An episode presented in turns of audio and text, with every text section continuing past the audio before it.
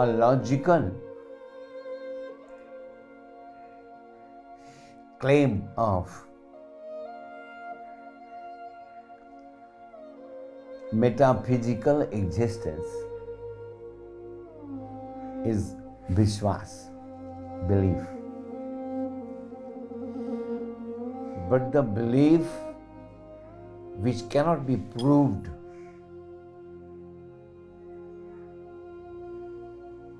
by the nature of result of the action is andhavishwas.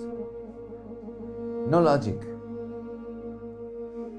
no expected result. Andhavishwas, the blind. Blind not of eye, but blind of logic. Without proof, without expected result. Blind faith takes a man to ignorance. And faith, here we must add Samyaka from Buddha. Samyaka, he says, Samyak Jnana, Samyak Vyayama, Samyak Samadhi, Samyak Bhojan, everything Samyak. Samyak means Santulit. न वासना से ज़्यादा न आवश्यकता से कम भोजन सम्यक है सो ब्लाइंड फेथ असम्यक होता है। सम्यकता का अभाव होता है। किसी प्रकार के तर्क पर आधारित नहीं होता। और उसका परिणाम भी वो नहीं होता जो कहा जाता है। बहुत सारे लोग ऐसे ऐसे पंथ हैं भारत में या विश्व में, जहाँ नर बलि का विधान है। उसका कोई लॉजिक नहीं, कोई तर्क नहीं और परिणाम भी नहीं। सैतानी शक्तियों में ब्लाइंड फेथ की ज़्यादा बात की जाती है। ब्लाइंड अंधा, यानी काला black Black is not a color, black is the static state of cosmos. Light is not visible. We watch and see and look the object on which the light falls, reflects.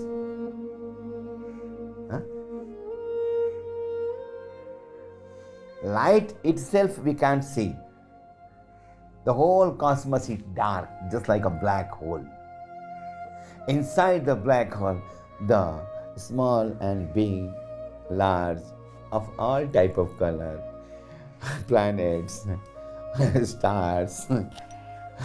but the sound of Saturn is the best. It roars. The sound of Sunny roars. But the sound of Buddha is melodious. It is green. Our mythological stories are very beautiful sometimes. I read them my guru told and taught everything. So that time he said, See Bholanath, Buddha is the reproduction of wife of Guru Brihaspati Tara and the moon who was very beautiful. Moon went to study under Brihaspati, the Deva Guru but he fell in love or he was so beautiful and handsome combined together that wife Tara not only liked him but reproduced another planet, Buddha. Buddha is not powerful like said Sunny. Is just like a kid. Yellow color Buddha. Buddhi. Buddhi. This is the place of Buddha. Brihaspati, Shani, Surya, Buddha. Buddha. Intellect. His power is his intellect. बुद्धिजीवी कर्मजीवी शनि कर्मजीवी है तो बुद्ध बुद्धिजीवी है वो बुद्धि से जीता है वो युद्ध भी करेगा तो बुद्धि से करेगा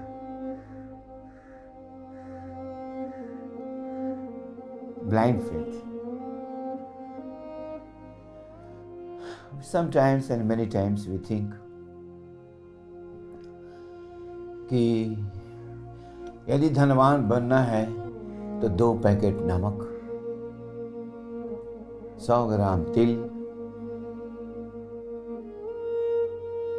सरसों का तेल,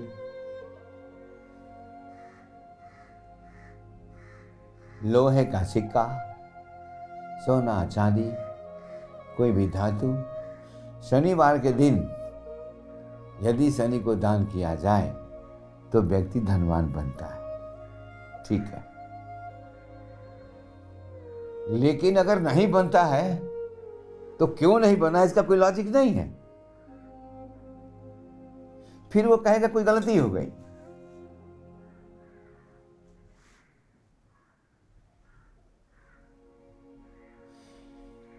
हो सकता है कि कोई दूसरा व्यक्ति ऐसा कर रहा हो और अचानक वो धनवान बन जाए? तब जब तर खड़ा होता है, वो तो बन गया। ये नहीं बना क्यों? यहाँ क्या फ़र्क है? ब्लाइंड फेथ और फेथ इसमें सही कौन है? जो नहीं बना वो, या जो बना वो? क्योंकि रिज़ल्ट एक्यूरेट नहीं है और आज के आदमी को इविडेंस और रिज़ल्ट चाहिए। जहाँ एविडेंस और रिज़ल्ट है, वो ब्लाइंड फेथ नहीं रहा। मैंने सुना है कि अमेरिका के लोग कौओं को अपना जूठा खिला रहे कोई कह रहा था?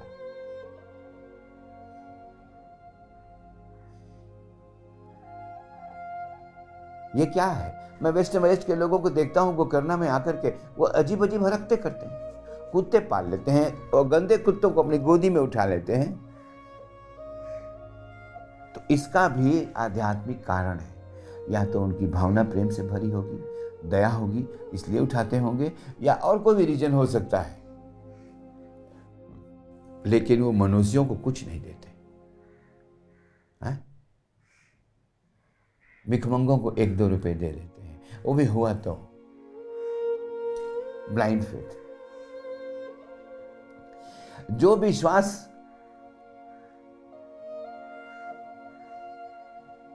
मूर्खता पर आधारित हो, कुतर्क पर आधारित हो, जैसे बिल्ली रास्ता काट गई गाड़ी रोक दो, थोड़ा रोक दो, फिर चलो। लेकिन बोना पार्ट नेपोलियन की सेना तो नहीं रुक सकती।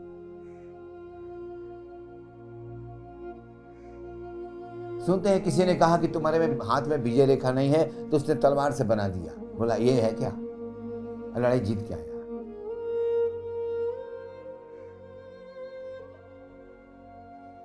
डरैस का साथ साथ सिकंदर लड़ने जा रहा है कल सुबह।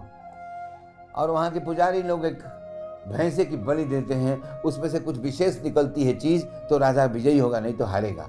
सिकंदर के साथ आया प्रिडिक्शन कि वो हारेगा और वो जीता। गंगा मेला का बैटल जो सिकंदर और दरायस के बीच हुआ था। हिंदुस्तान से लड़ते हुए जब हाथियों को उसके घोड़े देख के भागने लगे तो पूरी सेना पल पलट गई भागने के लिए। आवाज़ आई, पीछे हटो, भागो! लेकिन तब वो अकेला आगे बढ़ गया। उसका काला घोड़ा आगे बढ़ा। पोरस के ठीक सामने गया और सिकंदर ने भाला मारा। पोरस को नहीं लगा। पोरस ने भाला मारा। सिकंदर को लगा। वो गिरा और जैसे ही ज़मीन पर गिरा तो उसने सूरज की ओर देखा। आखिर उसने सूरज में क्या देखा? डरायन से जब युद्ध करने जा रहा था तो आकाश में आया एक बहुत विशाल पक्षी, ईगल।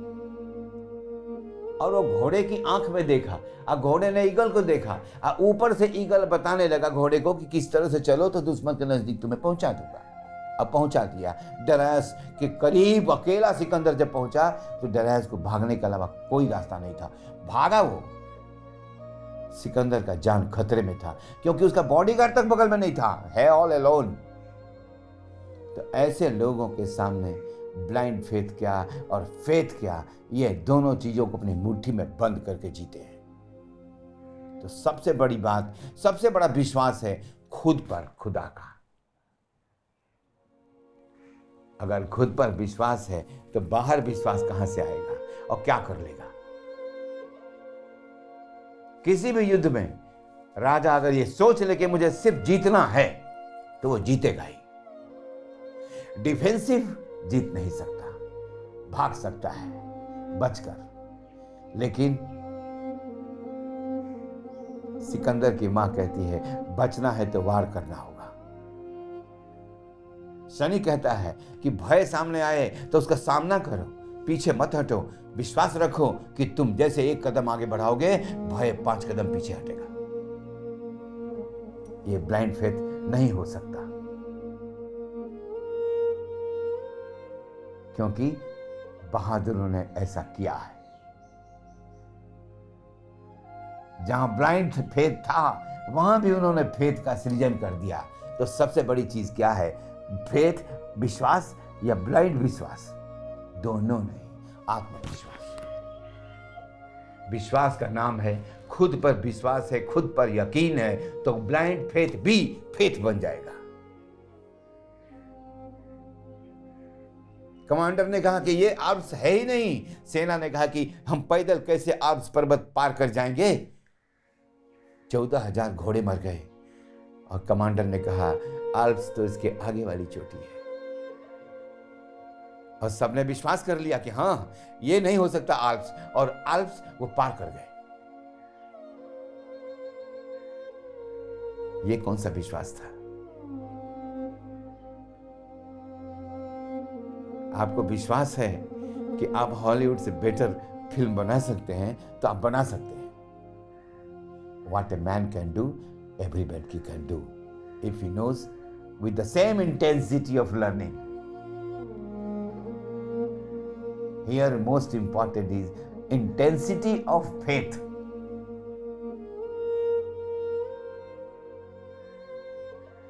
evidence मैं अपने लाइफ से दूँ? बताता हूँ।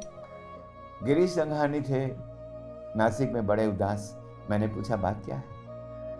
वो बोले, बेटी को प्रताड़ना दे रहे हैं ससुराल वाले, कि संतान नहीं हो रहा हमने कहा, चलिए घूमने चलते हैं। नई कार लाए हैं क्या? बोले हाँ चलिए चलिए घूमने चलते हैं। और सीधे बेटी के यहाँ गए। और जाके मैं बोला, वहाँ, कि सुन, इस बच्चे को आज से परेशान मत उसके ससुर को बोला। परेशान मत करना। ठीक बारहवें महीने में इसे संतान पैदा होगा। उस दिन पंद्रह अगस्त था। हम अहमदाबाद चले गए। बात आई गई ख़त्म हो गई लेकिन जब अगला पंद्रह आया पंद्रह अगस्त दो हज़ार सत्रह का तो मेरे पास फ़ोन आया पंद्रह अगस्त को। बाबा जी आज विशाखा को पुत्री का जन्म हुआ है। आपको याद है, आपने बारह बजे कहा था, अब बारह बजे ही पैदा हुई। ठीक बारह साल लगे, एक मिनट भी इधर उधर नहीं हुआ। ये कैसे होता है? हमने कहा, ये तो मुझे भी नहीं पता है। उस समय मैं अपने भक्त के दुख से दुखी था। जो उद्गार निकला, वो आत्मविश्वास था।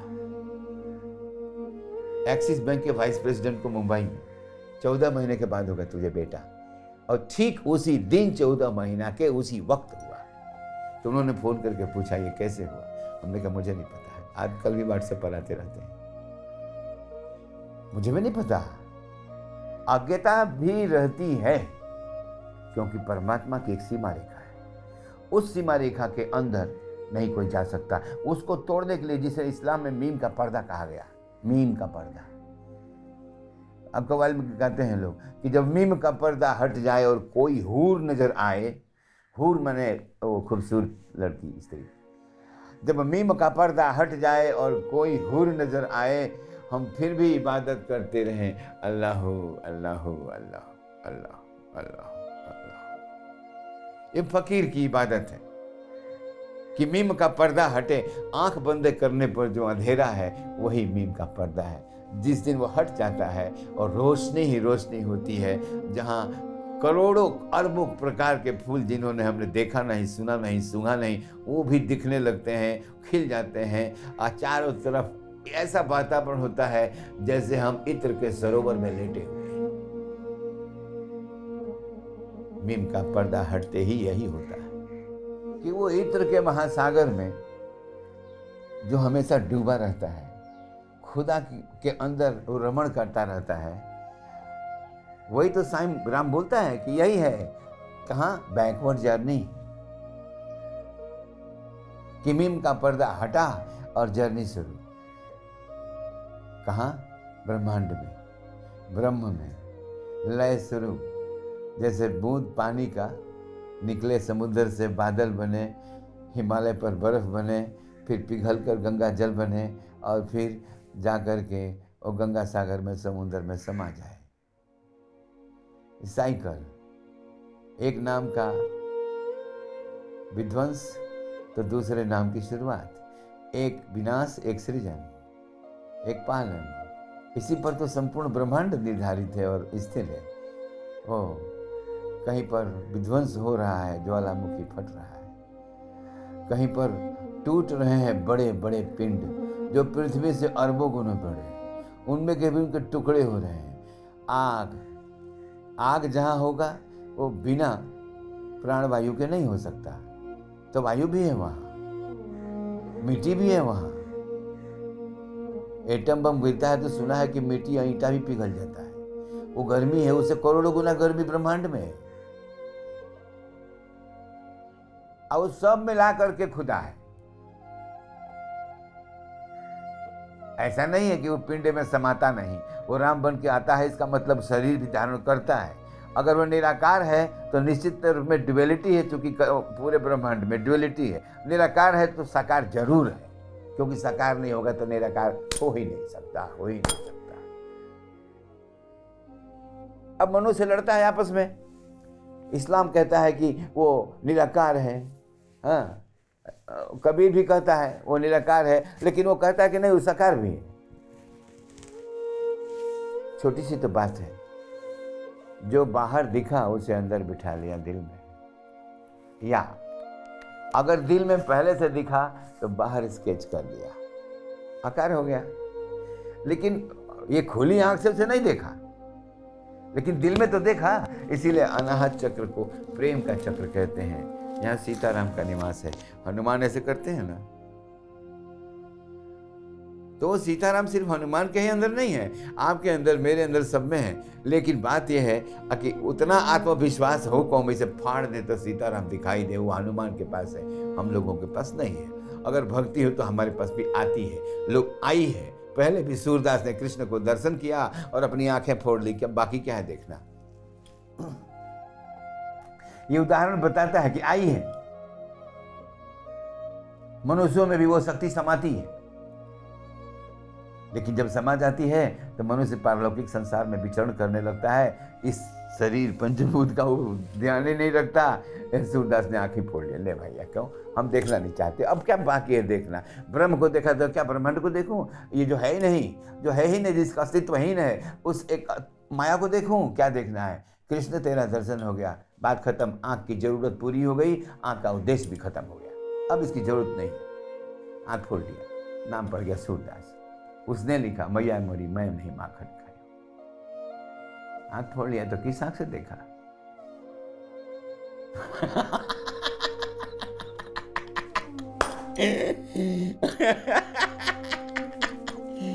तो कि मीम का पर्दा हट गया। और फिर वो दिखा जिसे देखना पूरी, पूरा जगत चाहता है।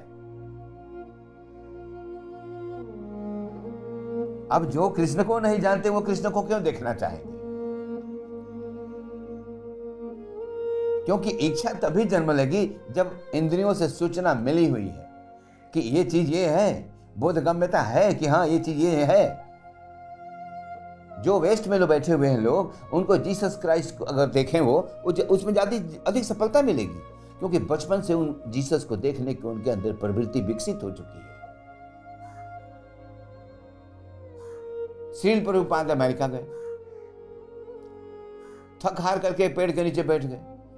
कि अब तो तीन दिन रह गया है, मैं क्या करूँ? कृष्णा कृष्णा कृष्णा कृष्णा एक कितना अजीब सी नहीं बात है कि एक लड़का जो इतनी स्त्रियों से, इतनी लड़कियों से प्यार करता हो और अचानक गीता का उपदेश करे, कंस का वध कर दे। आश्चर्य नहीं होता? गोपियों को एक बार संदेह हुआ कि हम सभी गोपियाँ हैं। याद रहे, पृथ्वी योनि है, योनि से जिसका जन्म हो, वो सब स्त्री, संपूर्ण पृथ्वी ही स्त्री। यहाँ पुरुष कोई नहीं है। और है तो कड़कड़ में है, अणु अणु में है। हम लोगों ने उसे भगवान के रूप में देखा, वो मोर का पंख लगा के हमारे सामने आया और सोलह लीलाएँ की। प्रेम की पराकाष्ठा, भक्ति की स्थापना कर दी। महाभारत हुआ। और उसने धर्म की स्थापना की बांसुरी बजाकर। पूरे आदर्शों के साथ उसने अपने ऊपर दाग नहीं लगने दिया। और फिर उसने अश्वमेध यज्ञ प्रारंभ किया और ये कहा कि हम चाहते हैं आर्यावर्त को एक बार एक करना। ये वही बात है जो चाणक्य ने किया। कृष्ण की अवधारणा चाणक्य में दोबारा देखी गई। अचानक भी सफल हुआ। चंद्रगुप्त ने जो राज्य किया, वो आर्यावर्त सबसे विशाल था, आधी दुनिया का बादशाह था वो। पाटलिपुत्र का स्वामी चंद्रगुप्त और आज वो पाटलिपुत्र भिखमंगा है, गुंडों के हाथ में है।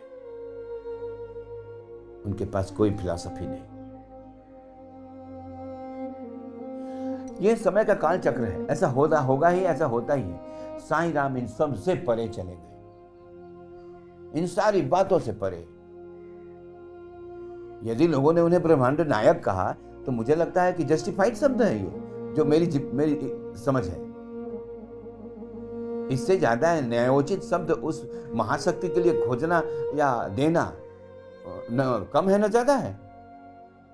ब्रह्मांड नायक, क्योंकि पंचभूत पर उसको पूरी तरह से कंट्रोल था, काबू था। वो, जहाँ चाहा उन्होंने आग निकाला, जहाँ चाहा पानी का स्रोत निकाला, वही जो राम ने किया। राम ने बाण मर के किया और साईं राम ने ऐसे करके किया। पानी से दीप जला दिया। हा? तो ये चमत्कार नहीं है। ऐसे व्यक्तित्व के लिए एक सामान्य बात है। छोटा सा संकल्प है। मद्रास में एक माता जी हैं। उन्होंने फ़ोन किया। कि बेटा जिस स्कूल में चाहता है एडमिशन, जिस कॉलेज में, उसमें कभी ब्राह्मणों का एडमिशन नहीं हुआ अब वो चाहता है वहीं पढ़ो। तो क्या उपाय है? हमने कहा एक पत्र लिखो साई राम को, कि हे पिताजी, मैं अच्छी तरह से हूँ, उम्मीद करें, करती हूँ कि आप भी सुखी होंगे। और वो बात लिख दो जो तुम चाहती हो। और उन्होंने ऐसा ही किया। मैंने कहा कि उस पत्र को सरसों के तेल में जला दो। डाल दो। और डाल करके उसे जला दो। और ठीक है, उसने ऐसा ही किया। हमने कहा, वो जो राख बचा है पत्र का, वो बच्चे को तिलक लगा दो। तिलक लगा दिया। और वो अपने पिता के साथ गया लायला कॉलेज में जाके बैठा। तो पहला कॉल उसी का हुआ। बिशप ने बुलाया। अब क्या बात है कि मैं नहीं जानता, लेकिन एडमिशन हो गया। ब्लाइंड फैथ की बात लो। तो वो बच्चा पढ़ने में बहुत ही कमज़ोर था और जब वो मुझे मिला था तो उसका परसेंटेज आता था, ज़्यादा से ज़्यादा चालीस, फोर्टी टू के नीचे ही रहता था वो। तो मेरे, मैं, मुझे एक ब्राह्मीण ने एक पहाड़ पर बताया था बीजागढ़ महादेव के पास कि माल कांगिनी, ब्रह्मरस, अदरक और भद्रक पान के पत्ते में सूर्य ग्रहण के काल में एक विशेष मंत्र से कोई सिद्ध पुरुष किसी को खिला दें, और वो पानी में डूब के ही उसे खा लें, अब पानी न जाए मुँह में तो वो व्यक्ति जीनियस हो जाता है। अगर उल्टी हो गई तो गायक बनेगा, और डाइजेस्ट हो गया तो ब्रह्मज्ञानी बनेगा। और उसका रिज़ल्ट हुआ। यही ये गोकर्णा है, वो यहीं आए थे। यहाँ के दो चार लोग मिले भी थे उनसे। उनके बच्चे को मिले गया कोटी तीर्थ में। और वहाँ जा करके ये चीज़ें उनको खिला दी, जब सूर्य ग्रहण हो रहा था सुबह सुबह खिला दी। बच्चा यहाँ से गया वहाँ वापस और अगली परीक्षा में वो 94 परसेंट लाया। फिर वो कॉलेज में टॉप किया। फिर वो आगे बढ़ते ही चला गया फिर वो एम करके और अब किसी बहुत बड़े ऑफिसर बन गया तो मैं क्या कहूँ इसको? मैं, मैंने मेरे को किसी ने नहीं बताया था कि ये करने से ऐसा होगा। मेरे मन में आई मैंने बात कह दी। अब हो गया। उसका प्रतिफल सामने घूम रहा है। अभी फ़ोन करेंगे, बात करेगा। तो जहाँ ये रिकॉर्ड ब्रेक हो गया ना उस कॉलेज का, कि कोई ब्राह्मण इस कॉलेज में पढ़ा था ही नहीं। ही वॉज़ द फ़र्स्ट तो सामने तो देखा। मैं अपनी बात करता हूँ, मैं गया वहाँ पर, एक हमारे दो चेले थे, वो जाके बोले कि एक रूम दे दीजिए। तो मज़ाक में बोला, अकेले साधु कोई रूम के अंदर रहता है। हैं? जाओ जाओ। पेड़ के नीचे सो। लो, मेरा चेला को बुरा लग गया। वो आग कहने लगा हमसे? कि वो तो रूम दे नहीं रहा है। उसने बात को ईगो में ले लिया। हमने कहा, क्या गलत बोला है? जिस साधु के नाम पर यह जगह है, वो पेड़ के नीचे रहता था। वो साधु ही बोल रहा है, अरे मूर्ख, तेरी समझ में नहीं आई बात।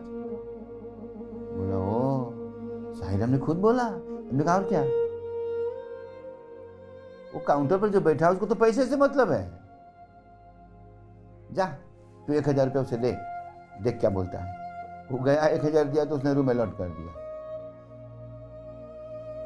रूम होते हुए भी हमने कहा, नहीं, मैं तो आगे का पालन करूँगा, जा तुम लोग रूम रह रहो। वो लोग चला गया। अब मैं पेड़ के नीचे बैठ गया कंबल बिछा के। क्या मूड में आया? मैंने कपड़ा रख दिया, भिक्षा के लिए। मेरी जेब में कुछ बेरोजगारी था, एक रुपया, दो रुपया, वो भी रख दिया। अब क्या देख रहा हूँ? कि पब्लिक आ रही है, कोई दस, कोई पाँच, कोई ऐसे दे रही है, मैं सोच रहा हूँ। हाँ। तू है। तू ज़रूर है। जब इतना तू प्रमाण दे रहा है होने का तो बता मैं करूँ क्या? हाँ चतुर्मास लगने वाला है तीन दिन बाद। क्या करना ठीक रहेगा? तो मेरे अंदर प्रेरणा हुई कि आप किसकिधा जाइए, जहाँ राम ने चौदहवा चतुर्मास किया था। वहीं चतुर्मास कीजिए और पता कीजिए कि राम ने कौन सा अनुष्ठान किया चतुर्मास में। तुरंत मैं चेलों से बोला, बेटा, चलो।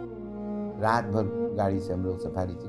हम लोग पहुँचे वहाँ, माल्यवंत पर्वत दो दिन के बाद मैं बोला, बच्चों को, तुम जाओ, ये गाड़ी ले जाओ, सब कुछ ले जाओ। उस, रोने लगे, हमने ना। इस मामले में कठोर। चलो सब लोग लेके चले गए मैं एक झोला रख लिया। फकीरी सुनो भिक्षा मांगना रहना। आ, इस दौरान पता करना कि श्री राम कहाँ कहाँ गए क्या क्या किया किससे किससे मिले। वो पुस्तकों के माध्यम से नहीं वहाँ के लोगों के माध्यम से। क्योंकि अलिखित धर्म जनरेशन टू जनरेशन ट्रेवल करता है क्योंकि वो सत्य है। तो उन बूढ़ों ने मुझे अजीब अजीब कहानियाँ सुनाई। एक कहानी सुन करके विश्वास करना, न करना अलग बात है, लेकिन मैं दंग रह गया। वहाँ के गाँव में ये कहानी प्रचलित है। मैं सुनाता हूँ, छोटी सी है। कि राजा दशरथ देवासुर संग्राम से लौट रहे थे कई माता को लेकर। तो वो पंपा सरोवर में नहाने की इच्छा से गए और स्नान किया। दोनों ने। उस समय स्नान जब हो गया जब इन लोगों ने तैयारी कर ली कि अब आगे चलना है अयोध्या की तरफ़ तो बाली आया। उसको किसी ने सूचना दी कि कोई राजा आया है और वो आपके सरोवर में अपनी रानी के साथ स्नान कर रहा है। वो तालाब बाली ने सिर्फ़ खुद के लिए और अपनी पत्नी के लिए बनवाया था। उसको ये बुरा लगा। तो वो आया और राजा दशरथ को बोला कि तुम कौन हो? उन्होंने जवाब दिया, मैं अयोध्या का चक्रवर्ती सम्राट हूँ।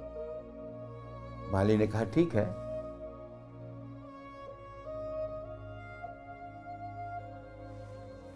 ये तालाब मेरी और मेरे पत्नी के लिए है, आपके लिए नहीं, आपने मेरी आज्ञा क्यों नहीं ली? आप मुझसे युद्ध कीजिए।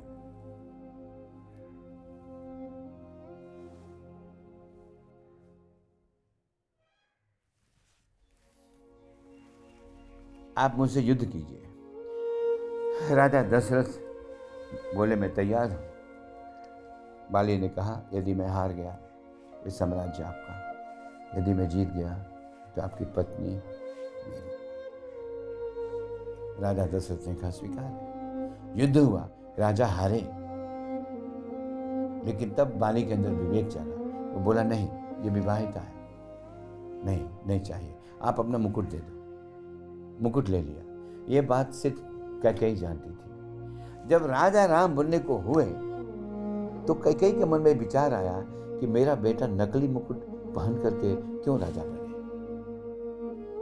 और राम बाली को मार सकता है, क्योंकि पति के हारने का बिछोह दुख उसके हृदय में अभी भी पल रहा था। और उस रानी ने फिर वनवास दिया राम को। और राम गए, उसके बाद वही हुआ जो कह कही ने सोचा था। राम ने, अब रामा, रामचरित मानस में चीज़ों का वर्णन नहीं मिलता है। वहाँ, लेकिन वहाँ के बुढ़े लोग सुनाते हैं, वहाँ के गाँव वाले सुनाते हैं कहानियाँ। अब ये कौन सा रामायण है? ये अलिखित रामायण है। ये जनरेशन टू जनरेशन ट्रेवल करता है। इसको कोई लिखता नहीं। साई राम में विश्वास दृढ़ करने का सबसे पहले आस्था को स्थिर करना और हमेशा उनसे कुछ ना कुछ मांगते रहना होगा। याद रखिए संत से अपनी परेशानियाँ बताते भी हैं वो तब भी यह भी एक बहुत बड़ा तंत्र क्रिया है। गुरु से बात बता देना मैं इस परेशानी में हूँ। ऐसा कर दीजिए। वो करे या ना करे उन्नत नहीं करे करता वो नहीं है, है? करता गुरु नहीं है गुरु का भी कोई गुरु है शरीर गुरु का गुरु होता है। तो बोलना चाहिए। साईं राम से बोलना चाहिए भगवान, तुम तो पूरी दुनिया की करते हो। मैं भी कह रहा हूँ, यहाँ बैठे बैठे कि अल्लाह, या तो फांसी पे चढ़ा दे, या तो जन्नत दिखा दे। हाँ? या तो फांसी पे चढ़ा दे, या जन्नत दिखा दे। क्यों? क्योंकि देखो, फांसी पर चढ़ने से ही जन्नत दिखती है। जो जो फांसी पर चढ़ा, उसको जन्नत दिखी, मीरा। क्या बोली कि सूली ऊपर फांसी, सूली ऊपर सेज पिया की किस विधि मिल ना होए। विधि क्या है मिलने की? पिया तो है, सूली पर बैठा है, सूली पर चढ़ने को तैयार हो तो पिया मिलेगा। नानक देव ने भी यही कहा कि शीश दिए जो गुरु मिले तो भी सच्चा सौदा। शीश दिए जो गुरु मिले अगर सर काट रावण ने दिया ना? एक एक सिर काट के हवन करने लगा। शिवाय नमः स्वाहा। अंतिम जो सिर बचा तो आना पड़ा उस महाशक्ति को। अब वो वरदान जो चाहता था ले लिया। रावण के पास जो शक्ति थी, वो कोई दया से नहीं मांगी गई थी। श्री राम ने तो संतों से शक्ति मांगी। और संतों ने दया करके दिया। उन शक्तियों को धारण करने के लिए श्री राम ने कोई तपस्या नहीं किया। है?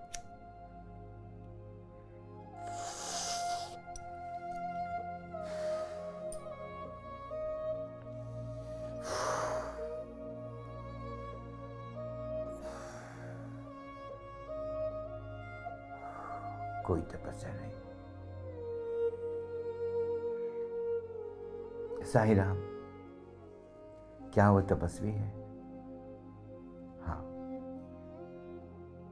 आप पाँच दिन मत नहाओ। देखो क्या हाल होता है। एक पतला कपड़ा भी शरीर पर रखने की इच्छा नहीं आप पंद्रह दिन मत नहाओ। देखो क्या हाल होता है। आप छह महीने मत नहाओ। देखो क्या हाल होता है। एक विचार, एक आइडिया को लेके पकड़ के चल पड़ो। वो तुम्हें वहाँ पहुँचा देगा, जहाँ से आइडियाज़ जनरेट होती है। मूल तक पहुँचा देगा चार भेद इकट्ठा कर लो। और सबको एक शब्द में लिखना हो तो राम। राम को फैलाना हो तो साई राम। मैं तो कहता हूँ कि जब श्री राम भिक्षुक बन के आए पृथ्वी पर तो वो साईं बने। लेकिन राम, साईं राम राम जब स्वयं साईं का अवतार लेके आए, भिक्षा किया, क्योंकि उधर राजा बने थे, इधर फकीर बने। यदि हम कहें कि फिर वो हनुमान जी थे, या हनुमान जी के अवतार थे तो विश्वास कीजिए इन देवताओं में सिर्फ़ तत्व विचार होता है, शरीर विचार नहीं होता। क्या हनुमान के अंदर राम की शक्ति नहीं है? क्या राम के अंदर हनुमान की शक्ति नहीं है? क्या हनुमान के बगैर राम शक्ति ही ना है? और क्या हनुमान के बगैर क्या, फिर क्यों बोलते हैं कि तिनके काज सकल तुम साझा? हाँ? हनुमान जी के बारे में, तिनके काज सकल तुम साझा। हाँ? और मनोरथ जो कोई लावे, सोई अमित जीवन फल पावे। यानी राम का काम जो करने लगता है, उसको अमित जीवन का प्रतिफल प्राप्त होता है।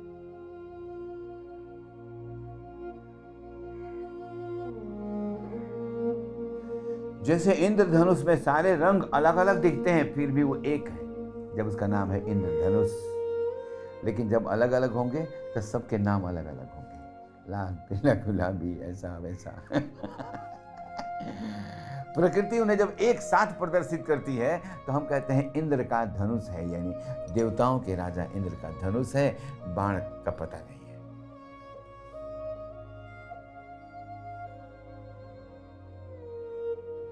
साईं राम इन बातों से परे थे। मोह से अधिक संत कर लेखा, राम जी कहते हैं कि मुझसे तो अधिक संत कर लेखा। मोह से मोह से अधिक संत कर लेखा। हाँ बिना हरि कृपा में ले नहीं संता ये भी दोनों बात देखिए आप। कि बिना हरि के कृपा के साधु नहीं मिलता। और वो हरि कह रहा है कि मोह से अधिक संत कर लेखा। मुझसे बड़ा साधु है। हाँ साधु है। एक गाँव में मैं लवकी मांगने गया, नर्मदा के खूटी घाट पर, जबलपुर। तो गाँव वालों ने कहा मुसलमान लोग भी थे तो वो लोग आए। वहाँ बड़ा समन्वय का समाज है, हिंदू मुसलमान, ये फालतू बात, वहाँ कोई फीलिंग नहीं है। हाँ तो एक मुसलमान भाई ने पूछा हमसे कि ठीक है महाराज, हम लोग आपको दूध ही देंगे, लेकिन आप बताइए कि पहले खुदा आया कि फकीर? मैंने कहा भाई उल्लू, पहले फकीर आया, तब ने बताया कि खुदा होता है। तू ही बता। कि फकीर नहीं आया होता तो तेरे को कौन बताता कि खुदा होता है या नहीं होता है? इसलिए पहले फकीर आया, बाद में खुदा आया, पीछे पीछे। इसलिए लौकी अब देता है कि नहीं? बोला, महाराज, आप अपने गुफा में जाओ, मैं लेके आऊँगा। अब पूरा गाँव, कोई एक, कोई आधा, कोई जितना हुआ ये करके चालीस किलो लौकी पहुँचा दिया। तो हमको जो सिखा रहे थे, वो क्या बोले? देख लीजिए। देख लीजिए तमाशा। पहले फकीर आएगा खुदा आया? बेवकूफ़ फकीर ने आया, न खुदा आया, लेकिन लौकी आ गया। ज़रूरत थी दो चार किलो की तो चालीस किलो से ज़्यादा आया।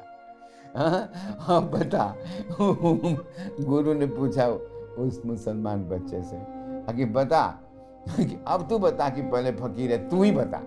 ज़रूरत चार की थी, तूने चालीस दिया, क्यों? अस्सी प्रतिशत तो तुम लोग गाँव में मुसलमान है। आ हिंदू फकीर गया था।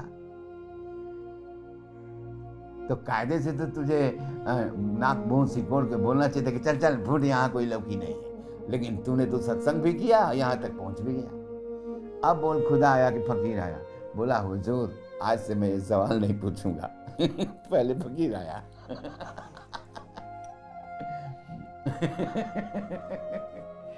तो हम लोग शब्द तक हैं। शब्द तक खुदा को सभी जान गए हैं। आठ क्लास का बच्चा भी कहता है मैं आई एम द गॉड शब्द में हमने खुदा को जान लिया है। शब्द के परे जानने का है तो साई राम का व्यक्ति दर्शन करे। वो फकीर है। रियल फकीर है, है? कभी उसको मेरी तरफ़ पगड़ी बांधते देखा है? ये सुंदर कपड़ा बेटा हुआ नहीं, लटका हुआ, फटा हुआ। ऐसे। हाँ। तो क्या सुंदर कपड़े पहनने में क्या बुरा लगता है? नहीं अच्छा लगता है। सभी को अच्छा लगता है। मुझे तो कुछ ज़्यादा ही अच्छा लग रहा है। तो फिर ड्रॉप कीजिए, फिर शुरू करेंगे।